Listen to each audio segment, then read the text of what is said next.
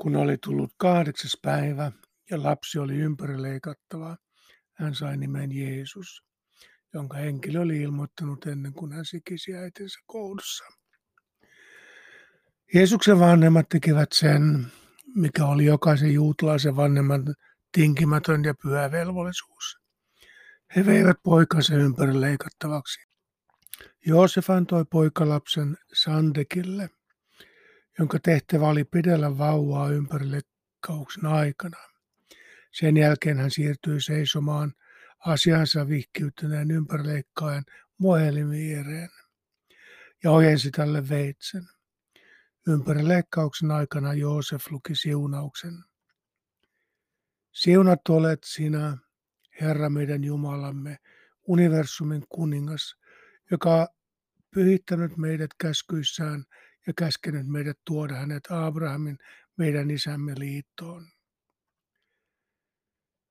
Kuljaisina Gabrielille antoivat lapselleen nimeksi Jeesua, tai niin kuin me sanoisimme Joosua, joka tarkoittaa Jumala pelastaa.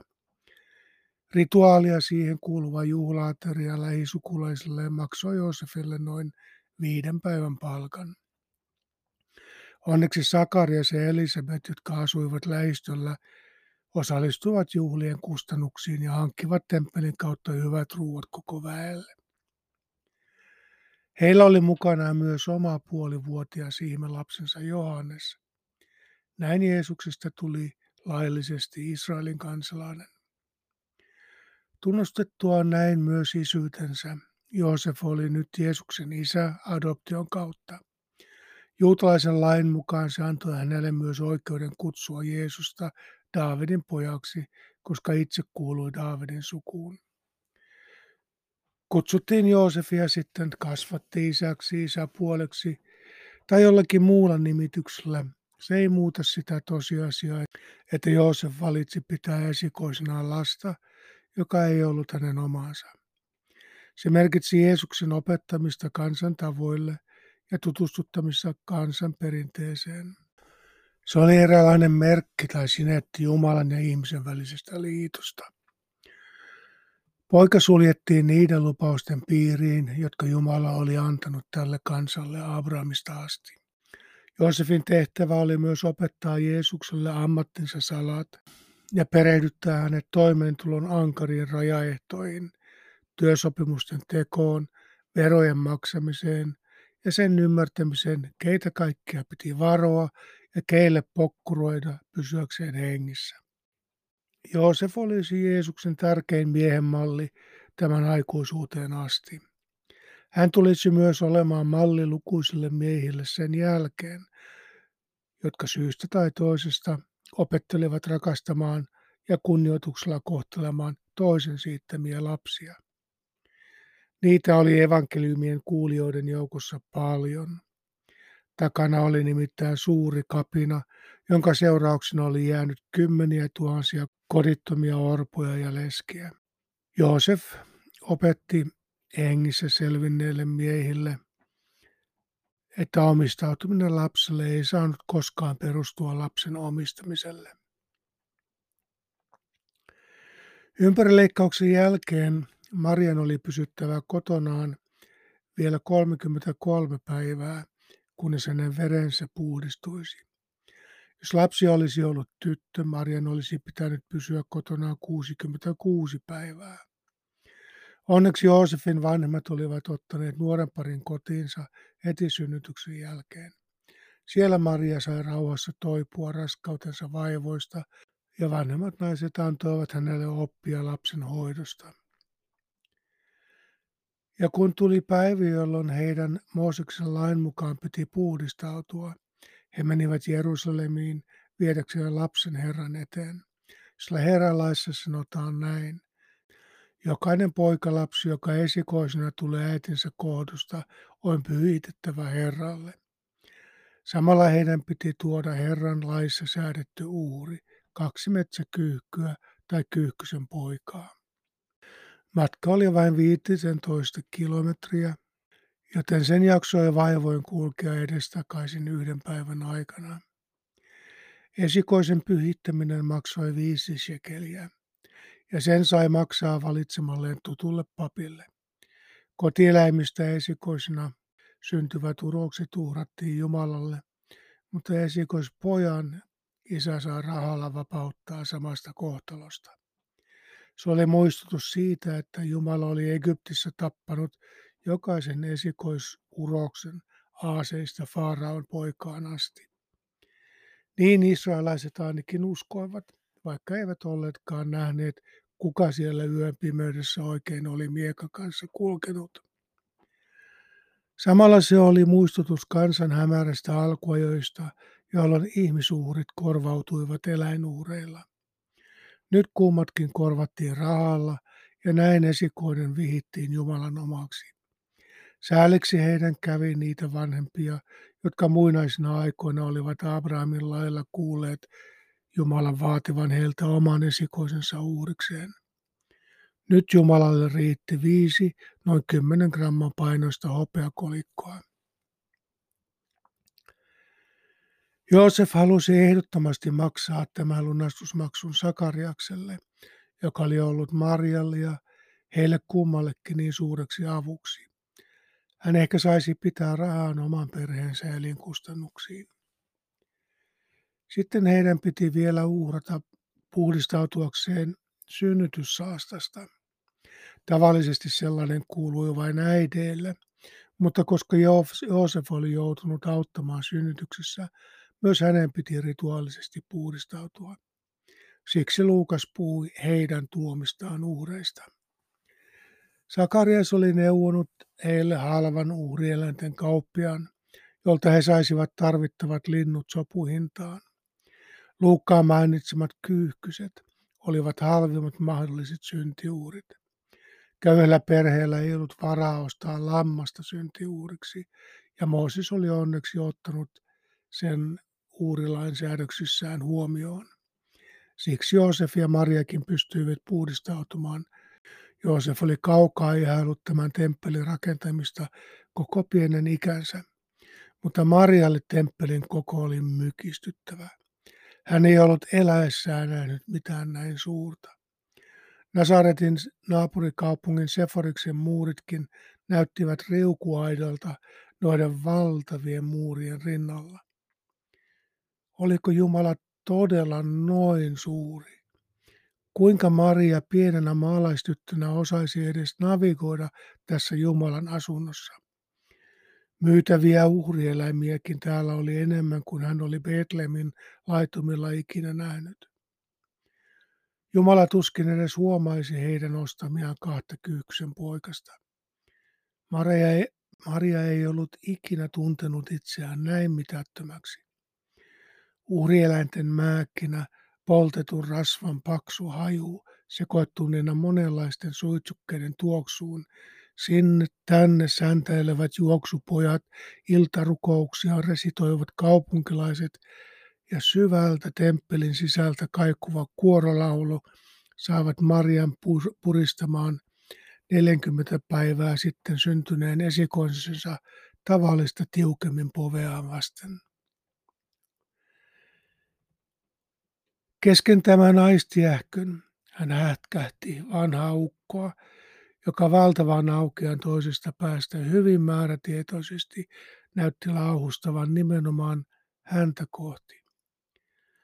Olikohan hän jo nyt tehtinyt rikkoa jotain pyhän paikan sääntöä, kun noin päättäväisen näköinen vanhus papin viitassa näytti tavoittelevan nimenomaan häntä. Jerusalemissa oli hurskasen Jumalan pelkäävä mies, jonka nimi oli Simeon. Hän odotti Israelille luvattua lohdutusta, ja pyhä henki oli hänen yllään. Pyhä henki oli hänelle ilmoittanut, ettei kuolemaa kohtaa häntä ennen kuin hän on nähnyt Herran voidellun. Simeonin odotus ei ollut ihan samanlainen kuin muiden. Hänen ympärillään nuoret ja vanhat näyttivät katkeroituneena odottavan Daavidilaista sotasankaria – joka vihdoin tulisi vapauttamaan kansansa vieraan vallan tuottamasta nöyryytyksestä. Simeoninkin selkä oli taipunut aivan kumaraan saman nöyryytyksen painosta, mutta silti hän ei voinut yhtyä nuorten koston hehkuiseen kiihkoiluun. Hänen nimensä tarkoittaa kuuntelemista, ja ehkä hän olikin siksi valpastanut aistinsa nimensä veroisiksi. Hän oli rukouksissaan kuullut hauraita luitaan lohduttavan äänen. Jotain ankaran lempeä oli tulossa. Hän oli nähnyt sisikunnan paljastavan valon, joka tulisi kauhistuttamaan ja lohduttamaan. Joillekin se näyttäisi tien ja toisille salaisuuksia, joita eivät halunneet tietää. Simeon oli aluksi pelästynyt näkemänsä, mutta lakattua sitä kauhistelemasta se oli alkanut häntä lohduttaa.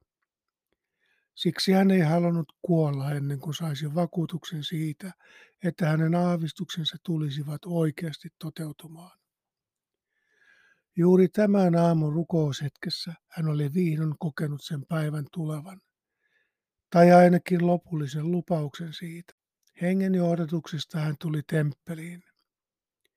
Nyt tai ei koskaan oli oltava valppaana. Ja kun Jeesuksen vanhemmat toivat lasta sinne, tehdäkseen sen, mikä lain mukaan oli tehtävä, Simeon näki kaukaa kahden muurahaisen kokoisen pariskunnan seisovan paikallaan ja naisen pitelevän lasta sylissään. Siellä he pysyivät paikallaan kuin kotiinsa eksyneet lapset, ilman mitään käsitystä, missä olivat ja minne seuraavaksi mennä. Simeon puolestaan ei ollut koskaan elämässään ollut niin tyynen vakuuttunut mistään. Siellä hän nyt oli, kauan kaivattu lohdutus, odottamassa hänen siunaustaan. Kun Simeon vihdoin pääsi nuoren pariskunnan luokse, he seisoivat edelleen paikallaan, tietämättä mitä ja ketä he edes odottivat. Hän Simeon otti lapsen käsivarresilleen, ylisti Jumalaa ja sanoi, Herra, nyt sinä annat palvelijasi rauhassa lähteä, niin kuin olet luvannut. Simeon oli jo alkanut katsella kuolemaa vapauttavana lohdutuksena. Hän ei kuitenkaan halunnut jättää maailmaa siihen lohduttomaan tilaan, jossa hän oli koko pitkän ikänsä elänyt. Hänen murheensa oli häntä itseään suurempi, eikä hän siksi voinut tyytyä lohdutukseen, joka olisi vain hänen mittaisensa.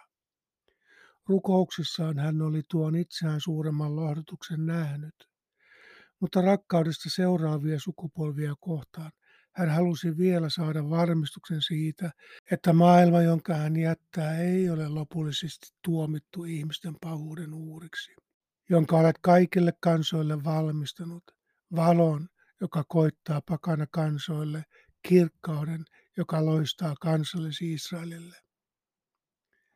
Simeon ei edes pälyillyt ympärilleen, vaikka tiesi lausuneensa vääräoppisen siunauksen temppelin alueella. Kun hän nyt vihdoin piti lupauksen lasta sylissään, hän tiesi surullisen kaipuunsa täyttymyksen hetken tulleen. Minun silmäni ovat nähneet sinun pelastuksesi, Simon ylisti ensin pelastusta kaikille kansoille. Sitten hän kiitti valoa, joka koittaisi kaikille pakanakansoille. Vasta kolmanneksi hän riemuitsi valosta, joka loistaisi myös tämän temppelin rakentajille. Jos hän ei olisi selvästikin mielensä hallinnan menettänyt vanha höppänä, hänet voitaisiin panna vastuuseen moisesta Jumalan prioriteettien sotkemisesta. Temppeliin yhdelläkään pakanalla ei ollut asiaa. Siksi Herodes olikin rakentanut temppeliäkin suuremman esipiaan, jolle pakanatkin pääsisivät hämmästelemään yhden näkymättömän Jumalan asuinsijaa. Yksikään Rooman jumalien temppeli ei ollut lähes tulkoonkaan yhtä suuri ja mahtava kuin tämä. Jos maailman seitsemän ihmettä ei olisi jo lyöty lukkoon, tämä olisi ehdottomasti kuulunut niiden joukkoon. Herodeksen rakennuttama pakanoiden esipiha oli kuitenkin valtavan suuri manifesti koko muun maailman ulkopuolisuudesta.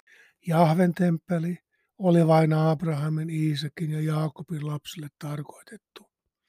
Sen Maria ja Joosefkin ymmärsivät, vaikka olivatkin lukutaidottomia maalaismoukkia. Siksi hekään eivät Simeonin puheita voineet käsittää. Jeesuksen isä ja äiti olivat ihmeessään siitä, mitä hänestä sanottiin. Oli kuitenkin selvää, että noin vanhan miehen pyhän tuntuisen innoituksen vallassa lausutut sanat temppelin alueella eivät todellakaan olleet vain kohteliaita keskustelun avauksia. Ne oli paras ottaa nöyrästi ja vaiteliasti vastaan. Niinpä he odottivat, että Siimon laskeutuisi hengellisestä hurmuksestaan maan päälle ja palauttaisi Jeesuslapsen takaisin Marian syliin. Niin myös tapahtui, ja Simon palautti itsensäkin vanhan miehen nahkoihin. Hän alkoi käyttäytyä niin kuin papit yleensäkin käyttäytyvät. Simeon siunasi heitä.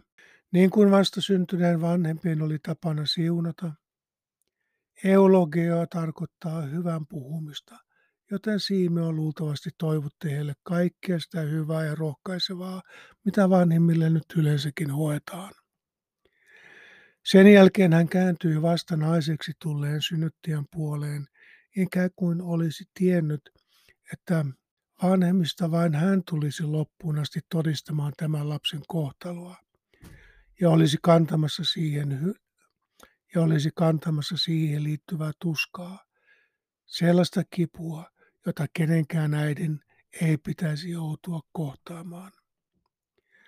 Hän ojensi etusormensa ujosti maahan katsovan naisen leuan alle, nosti hänen päätään hellästi, jotta heidän silmänsä voisivat puhua toisilleen, ja sanoi Marjalle, lapsen äidille, Tämä lapsi on pantu koetukseksi. Monet israelaiset kompastuvat ja monet nousevat. Hänet on pantu merkiksi, jota ei tunnusteta, ja sinun omankin sydämesi läpi on miekka käyvä. Näin tulevat julki monien sisimmät ajatukset. Ne olivat synkän painavia sanoja vasta synnyttäneen nuorikon sydämeen istutettaviksi, mutta sinne ne upposivat ennen kuin Maria ehti edes kolmasti huokaista. Simeon oli vihdoin saanut pukea sanoiksi, minkä oli jo pitkään nähnyt. Nyt niin rauhassa hallitsevat kuninkaat, keisarit ja kansanruhtinaat tulisivat kompastumaan haastajansa ja monet maahan lyödyt tulisivat hänen avullaan nostetuksi pystyyn. Tämä lapsi tulisi paljastamaan kansansa heille itselleen niin sietämättömällä tavalla, että he kääntyisivät hänestä pois, jotta eivät kuulisi, mitä hän tulisi heille sanomaan, eivätkä näkisi, mitä hän tulisi heille näyttämään. Tämän lapsen kohtalo tulisi kaikesta tästä huolimatta näyttäytymään niin traagiselta ja turhalta, että sen todistamisen että sen todistaminen tulisi lävistämään hänen äitinsä sydämen kuin miekka. Silti Simeon oli puristanut lasta povea vastaan onnesta suunniltaan, koska oli mielestään nähnyt kansansa lohduttajan ja pelastajan. Kummallisia nämä Jumalan näkijät ja profeetat. Vuosisatoja oli edellistenkin profeettojen rajuja puheita mietitty – eikä niistäkään oltu aina mitään tolkkua saatu. Maria ei ehtinyt kauan miettiä noita pelottavia sanoja, kun hän kuuli äänekkään kälätyksen lähestyvän heitä. Simeonin takaa lähestyi kovaääninen nainen, joka näytti Jumalaakin vanhemmalta. Siellä oli myös naisprofeetta Hanna, Assaren heimoon kuuluva Penuelin tytär. Hän oli jo hyvin vanha. Kaikki Jerusalemissa tunsivat Hannan. Hän oli kuulunut temppelin kalustoon jo ennen kuin Herodes suuri oli alkanut sitä restauroimaan ja laajentamaan, eli jokaisen Jerusalemin asukkaan lapsuuden ajoista asti. He myös tiesivät hänen traagisen tarinansa. Mentyään neitsyönä naimisiin, hän oli elänyt miehensä kanssa seitsemän vuotta mutta nyt hän oli ollut leskenä jo 84 vuoden ajan. Ei sitä ääneen sanottu, mutta Jerusalemin naiselle Hanna oli salainen sankari. esimerkki naisesta, joka uskalsi elää ilman miestä. Puolisonsa kuoleman jälkeen hän ei halunnut miestä enää mitään tietää, vaan oli vihkiytynyt Jumalan palvelijattaren rooliin temppelissä. Ei sitä kukaan hänelle ollut antanut. Ei naisille ollut Jumalan asunnossa mitään virkoja. Jostain syystä kukaan ei myöskään ollut sitä häneltä kieltänyt. Hän ei poistunut temppelistä minnekään, vaan palveli Jumalaa yötä päivää paastoten ja rukoillen. Jotain pelottavan vakuuttavaa oli tämän naisen hurskaassa, joskin välillä vähän häiritsevässä hurmoksellisuudessa. Profeetaksikin jotkut häntä kutsuivat. Olihan sellaisiakin sankareita juutalaisten historiassa muutama ollut. Profeettana oleminen ei kuitenkaan ollut mikään virka. Päinvastoin, profeetta oli jokaisen temppelissä palvelevan virkamiehen painiainen. He olivat valtarakenteista vapaita ja kaikista riippumattomia oman tai pikemminkin Jumalan tien kulkijoita. Kaikki papit, kirjanoppineet ja temppeliruhtinaat kulkivat varovasti varpaillaan profetaksi uskotun naisen ympärillä. Eihän sitä koskaan voinut tietää, minkälaisia madonlukuja hän voisi Jumalan nimissä heille ladella. Assarin heimo, johon Hanna kuului, ei koskaan ollut mukana tämän toisen temppelin laajentamisurakassa, eikä heidän käsityksensä nykyisestä papistosta ollut kovin imarteleva. Hannakin oli elämänsä aikana ehtinyt nähdä täällä yhtä ja toista, eikä kukaan oikein tiennyt, rukoiliko hän tämän temppelin rakentamisen vai romuttamisen puolesta. Hän oli usein jutellut ikätoverinsa Simeonin kanssa temppelin ja koko kansan tulevaisuudesta. Kummallakin oli pahoja aavistuksia ja liian hyviksi uskomiaan tulevaisuuden haaveita. Tämä aamu oli kuitenkin hänenkin paljassaan tuntunut jotenkin erilaiselta. Siksi hän kulki temppelin esipihalla poikkeuksellisen rauhoittomalla mielellä. Ehkä tänään tapahtuisi jotain. Nähdessään Simeonin pitävän vauvaa sylissään, hänen sydämensä syttyi tuleen. Juuri sillä hetkellä hän tuli paikalle ja hän ylisti Jumalaa ja puhui lapsesta kaikille, jotka odottivat Jerusalemin lunastusta. Mitä hän puhui, sitä Luukas eikä kukaan muukaan kertonut. Mutta kaikille, jotka vain jaksoivat häntä kuunnella, hän vakuutti palavan sydämensä pohjasta, että tällä lapsella olisi vielä tärkeä tehtävä tämän kaupungin kohtalossa. Maria ja Joosef eivät hämmentyneenä tienneet, mitä sanoa tai mitä tehdä. Heidän ympärilleen oli kerääntynyt draamaa, johon kumpikaan ei ollut lainkaan valmistautunut. Puluparat piti joka tapauksessa käydä uhraamassa. Sitä varten he olivat tänne tulleet. Kun he olivat tehneet kaiken, mitä Herran laki vaatii, he palasivat Galileaan kotikaupunkiinsa Nasaretiin. Kaksi vanhaa levotonta sielua, Simeon ja Hanna, olivat vihdoin löytäneet rauhan. Heidän monivuotiset painiaisensa olivat haihtuneet. He olivat nähneet hänet, jota olivat vuosikymmeniä odottaneet ja rukoilleet. Marian sydän sen sijaan oli entistä levottomampi. Simeonin ennustus hänen pojastaan oli hämmentävän monimerkityksellinen ja kuulosti suorastaan uhkaavalta. Miten nuori äiti voisi lohduttaa itseään ajatuksella, että hänen poikansa toiminta voisi vielä joskus lävistää hänenkin sydämensä miekan lailla? Ei millään. Siksi Marian ensimmäinen kauhistuttava vierailu Jumalan asunnossa jätti hänen sydämensä levotonta odottamista, parhaan toivomista ja pahimman pelkäämistä. Kävelymatka takaisin Betlehemiin tuntui paljon pidemmältä kuin tullessa. Temppelivierailun jälkeen Maria ja Joosef olivat vihdoin rituaalisesti puhtaita järjestääkseen kunnialliset hääjuhlat. Ennen sitä kumpikin oli puhunut sydämessä tyhjäksi salaisuuksista, tai niin he ainakin luulivat. Jotkut salaisuudet ovat niiden kantajillekin salaisia, eikä sydän siksi koskaan ole arvoituksista tyhjä. Arkuudesta toisiaan kohtaan he eivät kuitenkaan halunneet enää mietteitään salata. Heidän pojastaan tulisi mitä tulisi. Heidän asiansa ei ollut tehdä sen asian eteen yhtään mitään.